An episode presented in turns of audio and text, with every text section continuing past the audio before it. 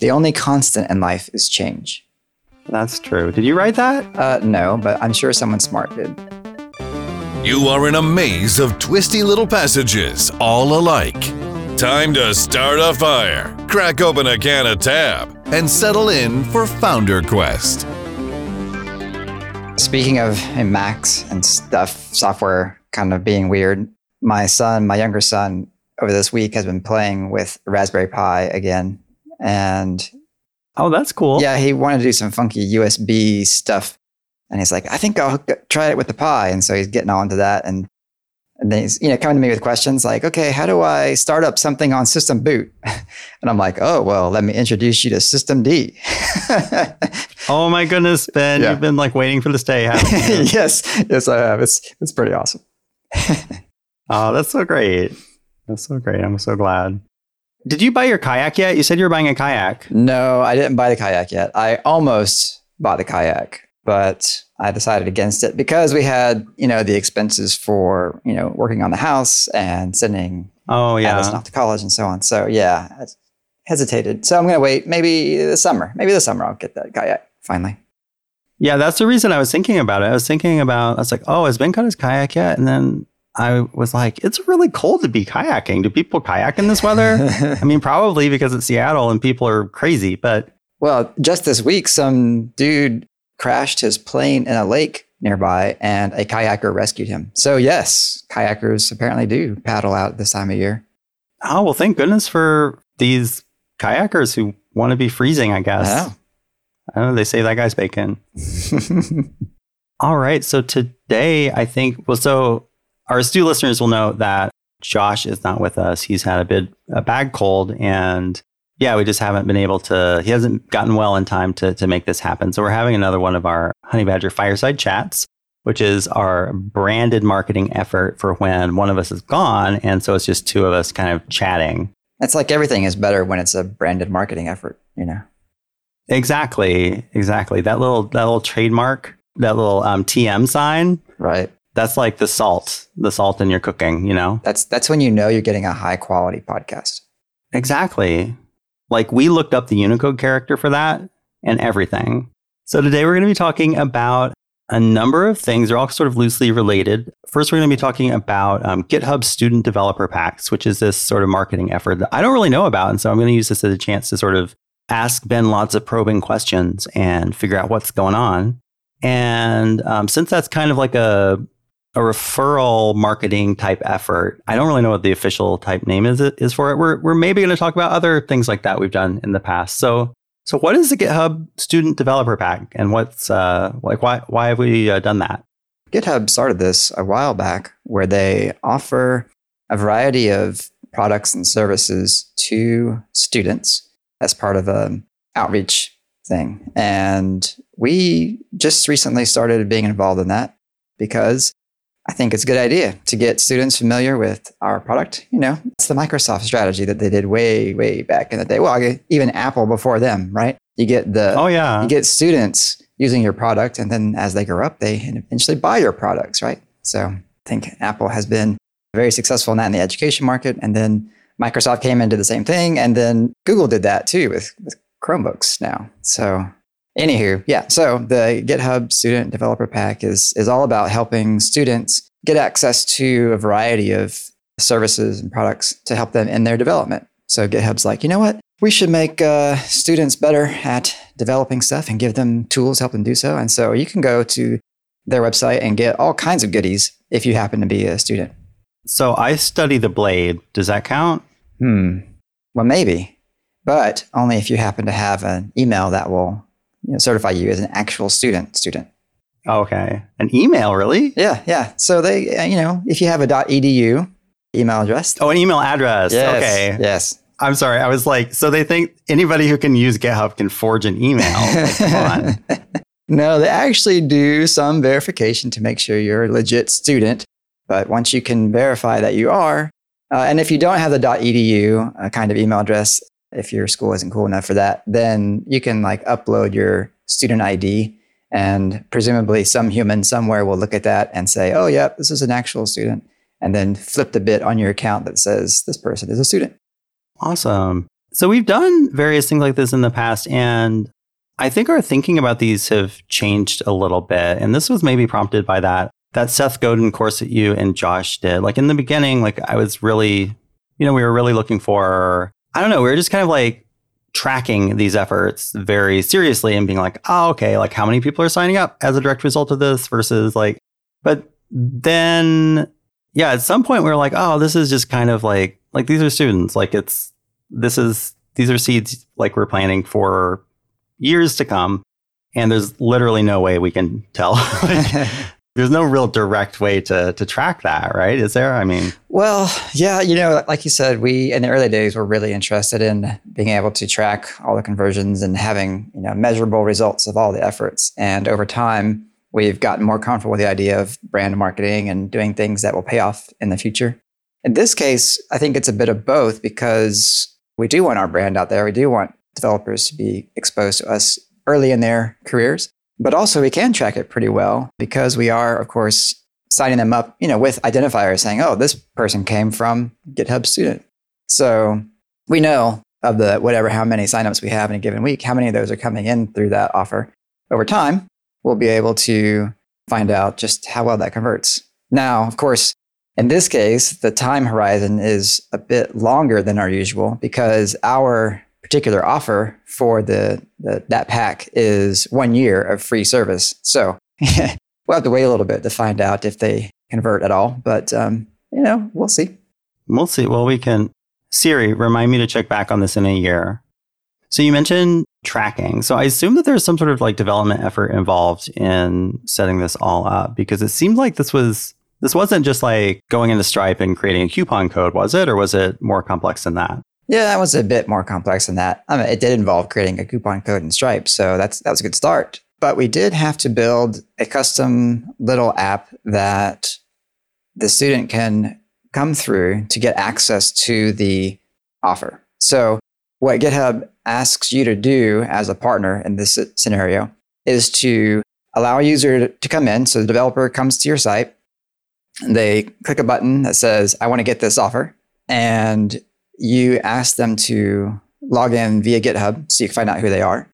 And then you check with a GitHub private API whether this person is actually a student. And then that API tells you yes, no. If yes, then you allow them to come through and, and claim that offer. And if not, you say, yeah, I'm sorry, you can't have this offer or whatever. So we had to build that little app. And when I say little app, I guess I should say micro app. It's actually, in our case, it's just a couple of serverless functions that run on AWS Lambda. And really, all it oh, does nice. is like do a redirect to GitHub's OAuth. So it's very, very minimal, but uh, it was a little bit of code. Yeah, and that's great. Like, I feel like if we're going to be attracting students, we really need to be using, you know, the trendy stuff. So like Lambda, like, like I think that's that's a good call on that. Totally. Yeah.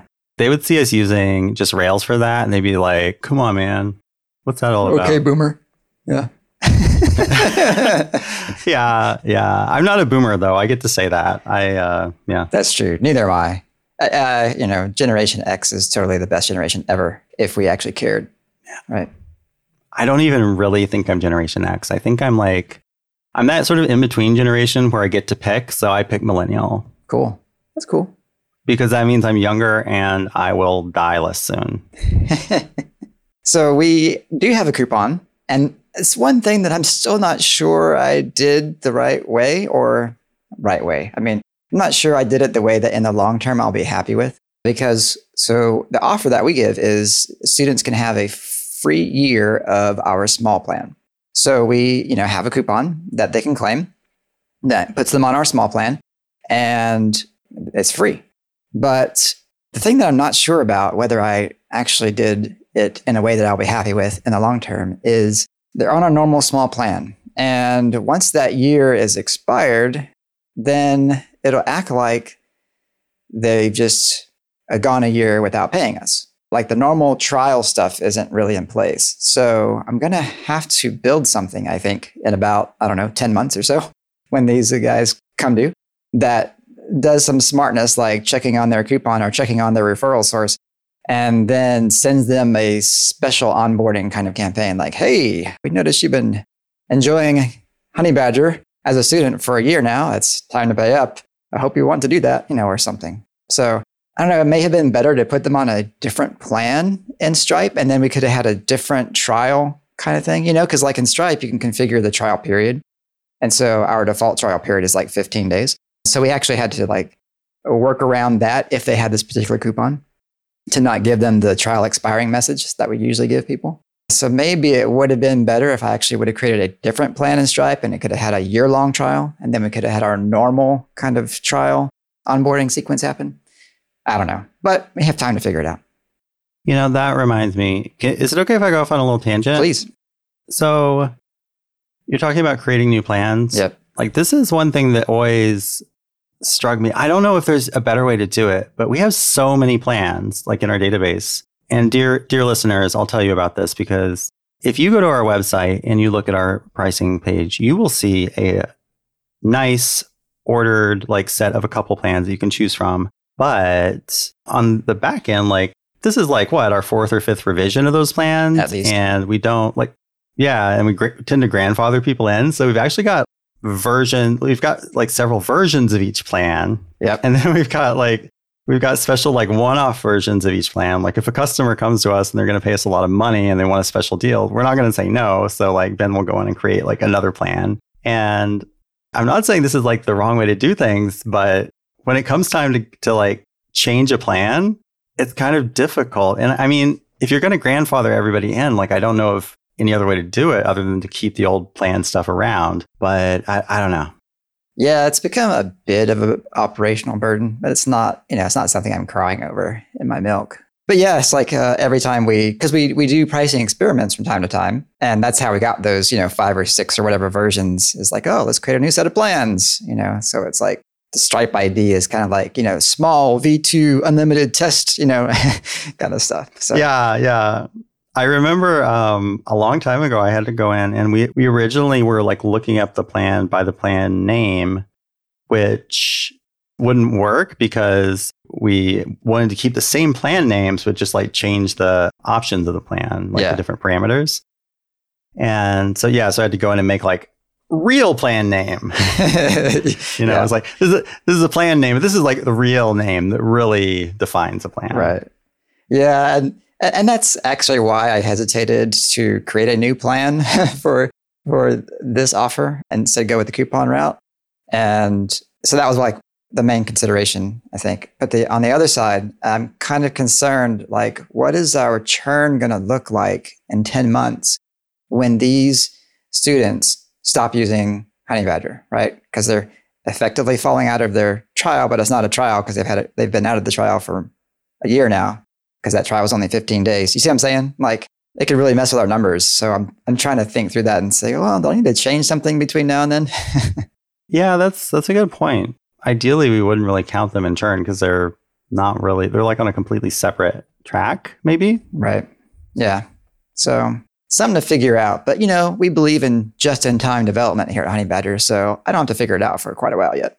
Well, here's an option. Instead of writing that code that you were talking about that goes in and doesn't bill them for the past year, maybe we just do bill them for the past year and we threaten to send them to collections. And I know that when I was a student in college, I didn't really understand how any of that worked. So we might actually get some of them to be, some of them to be able to like pay up and we'll yeah, I mean this is capitalism. Like I think we should we're we're way too we're way too honest about things. they're used to being in debt, right? I mean, they're students after all, so wouldn't be a surprise to get another collections call. That's true. That's true. I don't know. So let's see. We've got a couple other sort of efforts, maybe in the works, maybe not. Um, I've heard them talked about, but I don't think we've actually done them yet. And that is GitHub has like a marketplace too, which is different from the student pack. And also AWS has a marketplace. They do. And you know, we, we've been on the Heroku marketplace forever, almost since day one, right? And that's that's been a good source of customers for us.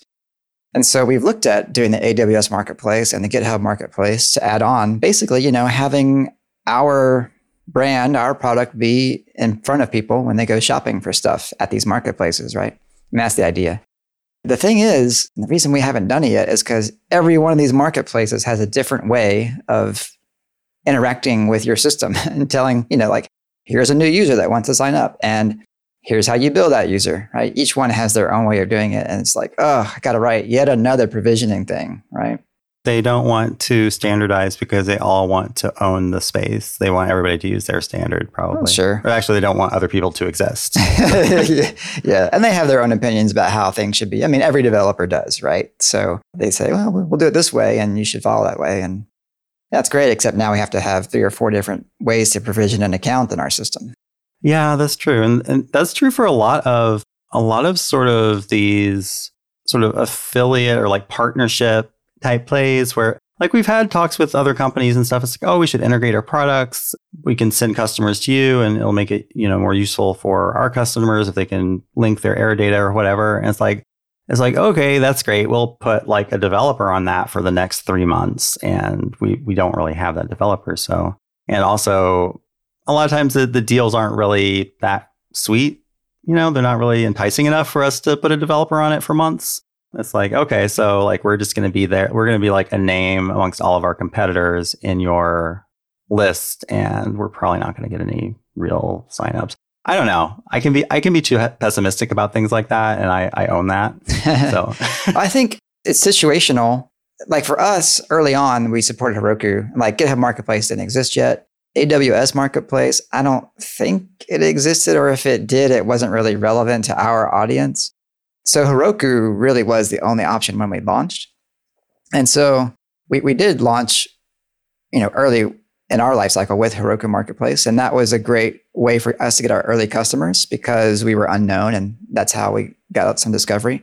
But as time has gone on, you know, we've been at this for more than seven years now. Like the number of people coming to us through Heroku is just decreased over time. I mean, we still have plenty of customers that have our service as an Heroku add-on, but it's definitely been on the decline for years now. And uh, I think part of that is like, you know, we just, we have enough brand out there aside from Heroku that people just come to us, you know, through word of mouth or, or through advertising or whatever. They're not discovering us so much through Heroku. So, you know, if we were brand new, I think it would be more of a priority for us to get on every marketplace under the sun, right? To get our, get our name out there some more. Heroku seems to me like it was sort of a special case though, because it was everybody was getting on Heroku at the time and everybody was using Heroku extensions. Like, you know, this reminds me of? This reminds me of, remember how years ago everybody was like using Facebook apps? And I know you developed a few Facebook apps yeah, for your clients when you were a, a contractor. and yeah, but everything was going to be Facebook apps. Yeah. So the Heroku add-ons kind of remind me of that. I mean, they're actually a bit more useful than, than Facebook's app, apps, I feel. It's actually kind of a good user experience for some things. But yeah, so it just seemed like everybody sort of wanted to to have this sort of thing where it's like you go to one place and you get your hosting and then you just press some buttons in that control panel and everything is is set up for you already. That's kind of gone by the wayside a little bit, or maybe it's been replaced by I don't know. Like it seems like people are more into like full on DevOps these days. And if they're going to go to one place, it's going to be AWS. Yeah. So, you know, there's no, I don't think there's any right answer. So we have talked about adding for several, several months now. I talked about adding AWS Marketplace and GitHub Marketplace. And like you said, it's like, okay, that sounds interesting and could be useful to us, but we got to put a developer on that, you know, and we just had other things to do. So you know, I guess if someone is desperate for us to be on the GitHub marketplace so they can have their consolidated billing and they want to use Honeybadger there, yeah, reach out to us and let us know. But alternatively, we will be getting around to that eventually someday because, yeah, it's good to be out in various places. Why not? You know? So let me just pitch an idea to you, okay. Ben. Honeybadger Marketplace. Yeah. Right?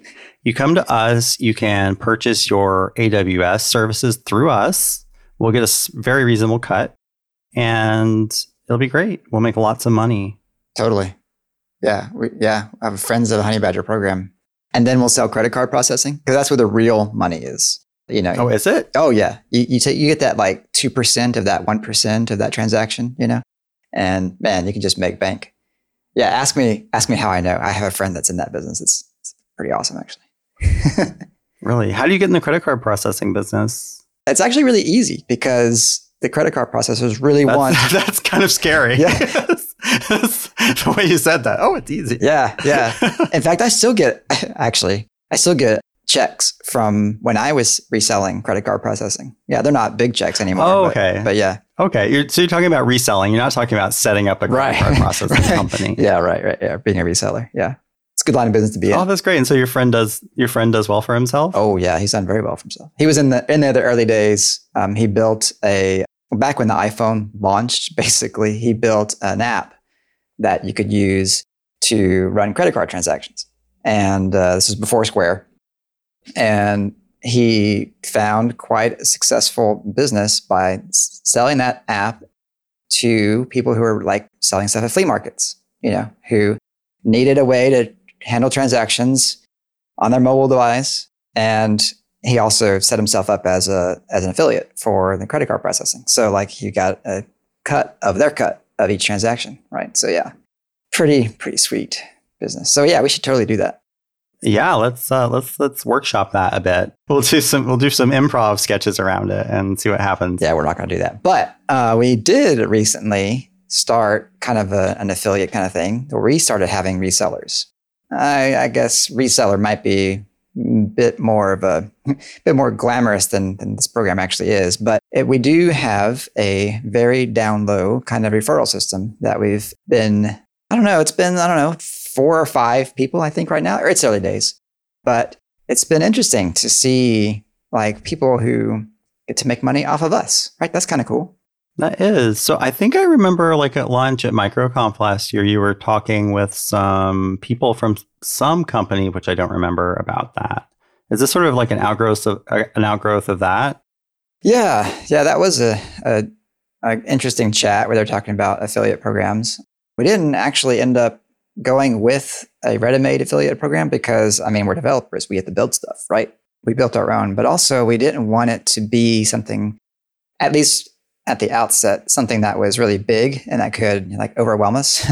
so we we started off really small and built our own little thing. Basically, use you know sign up links we have some affiliate tracking code that lets us know when someone has come through one of our affiliates. And then we just remit percentage of their monthly or annual billings back to that affiliate. It's pretty simple. It, it didn't take us too long to build that. And so far it's it's we've had one who's done a done well with it, who's, you know, really worked at promoting those links and figuring out what works. We've had a couple others who have been showed lukewarm interest. And then one who's like, yeah, I'll do that. And then it's been radio silence since then. So it's an interesting experiment. Still early, but we had, you know, we had new customers coming in because of at least one affiliate. So it's been interesting. Well, that's exciting. It's like early days. So I guess if you if you really want to get on the ground level of this, I don't know, send Ben flowers or something. Yeah, hit us up. Do you prefer flowers or like cakes or cookies or I'm, I'm more of a chocolates kind of person, you know? you are? Yeah. Wait a second, but our new code of conduct says no bribery, doesn't it? that is true, but we can still accept gifts. I Oh, we can accept. Ki- okay, Yes. we're like senators. We're like senators. As long as there's no quid pro quo, it's okay. Do you, you know, yeah. So I, I, I wrote our code of conduct this week, and as I was writing it, you know, I was using some examples from other people and their code of conduct because I mean, who wants to write something from scratch, right? And what I found out there, they touch on like bribes, accepting and giving bribes, and how you shouldn't accept, you know, uh, gifts from people that would influence your business decisions, like you know, partnerships or vendors and that sort of thing, right? But as I was looking at this, ironically enough, considering our topic for today, I thought about the GitHub Marketplace work that I just did a few months ago because as a thank you, GitHub sent us like t-shirts, right? And oh, so oh, yeah? yeah, so in the code of conduct, I made sure I did not say that you could not accept gifts because I mean, it's a t-shirt, right? You it's a be able to- t-shirt. It's you gotta be able to accept a t-shirt. Yeah, I don't. I don't think you're going to sell us out for a t-shirt. No, no. So yes, we can still accept the gifts. If you ever think about doing that, Ben, you just come to me because I've got some t-shirts that will just blow away anything GitHub could give you. I promise. Right. Cool. Uh, I'll I'll double their t-shirts. I'll double the amount of t-shirts you get. You wear like a, a medium now, you're going to get an extra large. nice. I'll remember that. Let's see. Is there anything else you'd like to talk about marketing stuff before we sort of tease our RailsConf 2020 event? Ooh. No, I think I think that pretty much covers it. I mean, we've done other random things in the past. We've tried all kinds of stuff, but you know, it's the things that we're trying now, or we'll see how they turn out. We'll keep everybody up to date. Yeah, so we've got like an exciting RailsConf 2020 event. For, it's going to be in Portland, right? It is going to be in Portland. And we're not going to mention what it is because we're going to be those people. It's going to be a surprise. It's going to be a surprise. Um, But it's gonna not be gonna awesome. announced till it's announced. It's going to be announced. It's going to be a very Portland thing. So if you live in Portland or have spent time in Portland, you'll hear it and you'll be like, yeah, that's a pretty Portland thing. Right. Yeah. I mean, we had to do something special because Portland is one of our hometowns. Being a 100% remote company, we don't have just one hometown, we have multiple ones. And yeah, we, we felt like, hey, Portland, RailsConf, yeah, we got to do something awesome. So if you are on the fence about whether you want to go to RailsConf, you should totally come because we're going to have something awesome. Yeah, and I feel like this is kind of coming full, full circle too in this nice this nice way because um, the first RailsConf I went to with y'all was in Portland, and we didn't have the money to buy tickets, so we just hung out in the hallway. And so it's nice to like go and like it's like throw a little event for people. Yeah, that'd be great. That's gonna be nice. It's like see how far we've come. Oh, Honeybadger's growing up. Yeah. So let's see. Other announcements. We are always looking for developers who are interested in writing for us. And for more information on that, check out our blog and the, the sort of header. There should be a link. I said there was a link last week, and I, I really thought I put a link there, but I guess I didn't deploy it or something. So because the, the link isn't there, maybe somebody took it away to to gaslight me. But yeah, it'll be there. Yeah, if you like this show, please go onto your favorite podcast place and review it. And you know, if you want to say who your favorite honey badger person is, that's that's all right. We're not going to stop you. Um, we're not going to like nobody's going to be mad at you if if like we lose the office pool. So, all right. So I guess that's it. Anything you want to add, Ben? Always a pleasure, Starr. FounderQuest is a weekly podcast by the founders of Honeybadger. Zero instrumentation, 360 degree coverage of errors, outages, and service degradations for your web apps. If you have a web app, you need it. Available at honeybadger.io. Want more from the founders? Go to founderquestpodcast.com. That's one word. You can access our huge back catalog or sign up for our newsletter to get exclusive VIP content. FounderQuest is available on iTunes, Spotify, and other purveyors of fine podcasts. We'll see you next week.